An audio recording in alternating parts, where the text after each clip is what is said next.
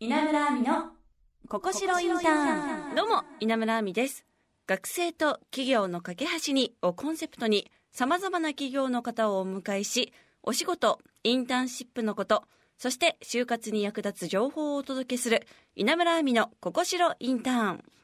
今回も株式会社ムービー三島ひろやさんにメインのお仕事について伺います。稲村亜美の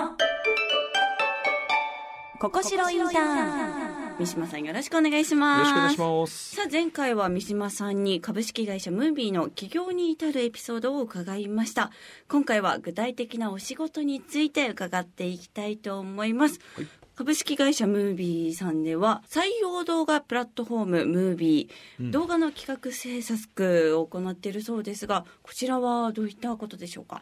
そうですね。あのお客様と打ち合わせして、まあ大体動画ってあのまあいろんなパターンはあるんですけども、はい自由に作れてしまうので。うんまあ、そのテーマであったりとか出演者のイメージを一回すり合わせをしてで撮影をして、まあ、編集して納品するっていうようなプロセスなんですけども、はいまあ、あの我々やっぱりこう動画に今注目しているものとしてはあの中ではいスマートフォンで撮って、はいスマートフォンで編集するのもできたりするんですよ。んまあ、そういったこの撮影するう機材であったりのスペックも上がってきたりとか、まあ、やっぱこう通信環境も非常に良くなってきているのでなのでこうよ動画を取り入れて、まあ、企画制作を行っているっていうようなそんな形になってます。そうそうなんですね。まあ、今採用のマーケットで採用動画はよく使われているんでしょうか？そうですねよく使われるようになってまして、うんはい。まあ、コロナでですねオンライン採用がどっとこう盛り上がってるんですよ、もう多いとこう8割9割ぐらい今なってってるんですけれどもそんなに多いんですかはいそうなんですよ、はい。で一方で求職者側も企業の採用担当もお互いのこう見極めであったりとか動機づけが非常に難しくなってるっていうのがいろんな調査で明らかになっていたりとか、はい。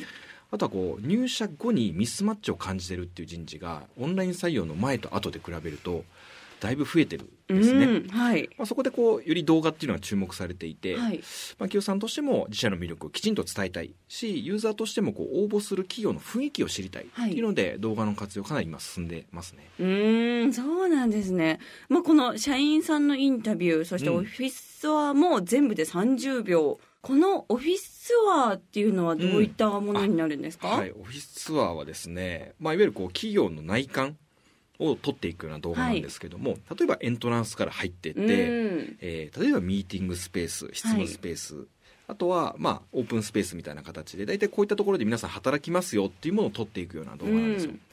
で意外とやっぱりこうリモートではい。オンラインで面接します、で結果的にこう内定はもらったもののその会社に1回も行ってないっていう学生だったりがすごい今増えてきてるので、はい。企業さんとしてもやっぱり入ってもらう上でなんか内観を見てもらうっていうのははい結構メリットにもなってきたりするんで、あーまあそういったリクエストは多いですね。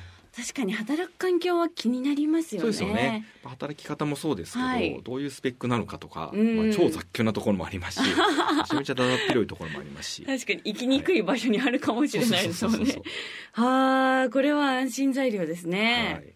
ってことなんですか？これなんで30秒なんでしょうか？そうですね、えー動画のマーケットをですね調べていく上ではい。30秒が最も適した尺じゃないかっていうので僕ら判断したんですけども、はい例えば、えー5分尺の動画どれぐらい見られてると思います？うわー5分。確かに私最後まで見ないですね。なかなか見ないですよね。見ない。長い。自分が気になる YouTuber でもはいなかなか全部見ないのはある見じゃなですか、ですね。で実際にはい。こう5分尺の動画はほとんど実際やっぱり見られていなくて、え3分の2が30秒以内に離脱してるっていうようなデータもあったりするんですよ。それ私ですね。ま あなので今 TikTok とかはい。流行ってる一つの,、あのものとしてやっぱうん。りいろんな動画コンテンツがある中で、はい。まあ、がっつり見るというよりも、まあ、直感的に見たいテーマだけをサクサク見ていくっていうのが、まあ、ユーザーの視聴傾向的にもあったので、はい。まあ30秒に仕立ててるという形になります。まあ確かにそれを言われるとなんか確かにって思いますね,、すよね。はああと掲載企業もスタートアップが中心となってるんですね。そうなんですよ。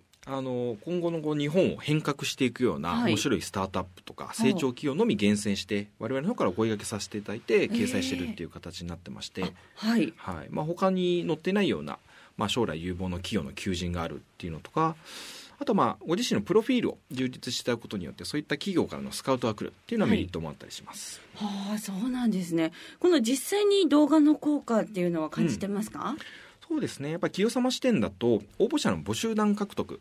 まあ、それができるっていう話をよくいただくんですけども、はい。やっぱり動画でリアルな情報を発信することによって、まあ、見る人の理解も深まって志望度が高くなったっていうのも80%ぐらいあるんですよ。あはいでやっぱりこうテキストだけだと伝わりにくい文脈あると思うので、まあ、それが一つとあとはぶどまり改善ができるっていうのがあって選考の例えば書類選考一次面接最終面接内定みたいなプロセスがあると思うんですけども、はいまあ、我々の場合だとオープンにこう動画を公開するだけではなくて限定公開っていう機能もあってはい例えばこの候補者だけに先行通過のおめでとう動画を送るとかあえー、内定通知を知らせるメッセージ動画とかを作って、それを限定公開で、まあ、送ってるっていうの、まあ、その辺でこうぶどまりが高くなっていくっていうのもあります。うーん。なんかいいですねその温かい雰囲気っていうのも感じられますね。候補者にとっては結構親近感とか湧くところもありますし、やっぱりこう会社のカラーとかうんうん。社員のキャラクターがよくわかるので、まあ、フラットな組織ですはい。って言われても、うん。なかなかテキストだとわからないよ。うなやっぱ動画を通して感じ取れるっていうのははあ効果としてあると思います。確かにちょっと入社後の不安も少し和らぎますね。ですね。はい、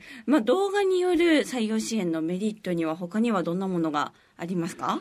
そうですね。清様としてはやっぱりこう求人の競合となるようなはい。採用競合とか呼ばれるんですけど、そういったところとこう差別化が図りやすいっていうのが一つ利点としてあって、はい。実は動画コンテンツはやっぱテキストよりも7倍ぐらい印象に残りやすいんですよ。ああそんなに違うんですね、でなのでまあユーザーのインタビューを通して、えーまあ親近感を伝えられたりとか、まあ、なかなかこう個性とか文化って文字として表しにくいところを伝えることによってミスマッチが起こりにくくなると。いったメリットもありますね。ああそうなんですね。確かに動画漫画とかで例えたらあれなんですけど 漫画で読むよりアニメで見た方が私も覚えてるんですよ。そうですよね。そういうのと一緒ですようんね、ですです。やっぱり声とか、はい。その人の表情とか、うん。まあ、そこで印象付けられるところあったりするんで、確かに動画ですね、はい、はあ、動画の社会です流行るわけですね。ありがとうございます。ます今回は具体的なお仕事について聞かせていただきました。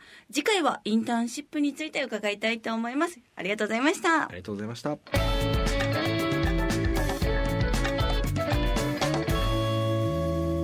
稲村亜美のここしろインターンということで、ムービーさんのメインのお仕事について伺いましたが、まあ、やっぱり動画って便利ですよね。そう考えると。文字だけじゃね、伝わってるようで伝わらないこともありますし、動画でそういう会社の雰囲気だったり、なんか自分に合ってるかなっていうことも伝わると思うので、やっぱり動画優秀だなと思いました。さあ、番組ではあなたからのメッセージもお待ちしています。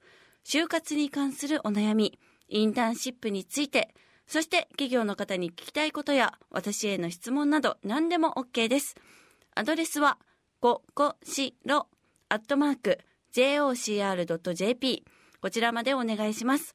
番組ツイッターもありますので、フォローリツイートもお願いします。そして番組オフィシャルサイトや番組をサポートしてくれているココシロインターンのサイト、インターンシップの情報も掲載されています。こちらも合わせてチェックしてください。私も SNS、インスタ、ツイッターやってますので、こちらフォローしてくれたら嬉しいです。稲村亜美のここしろインターン。ここまでのお相手は稲村亜美でした。また来週。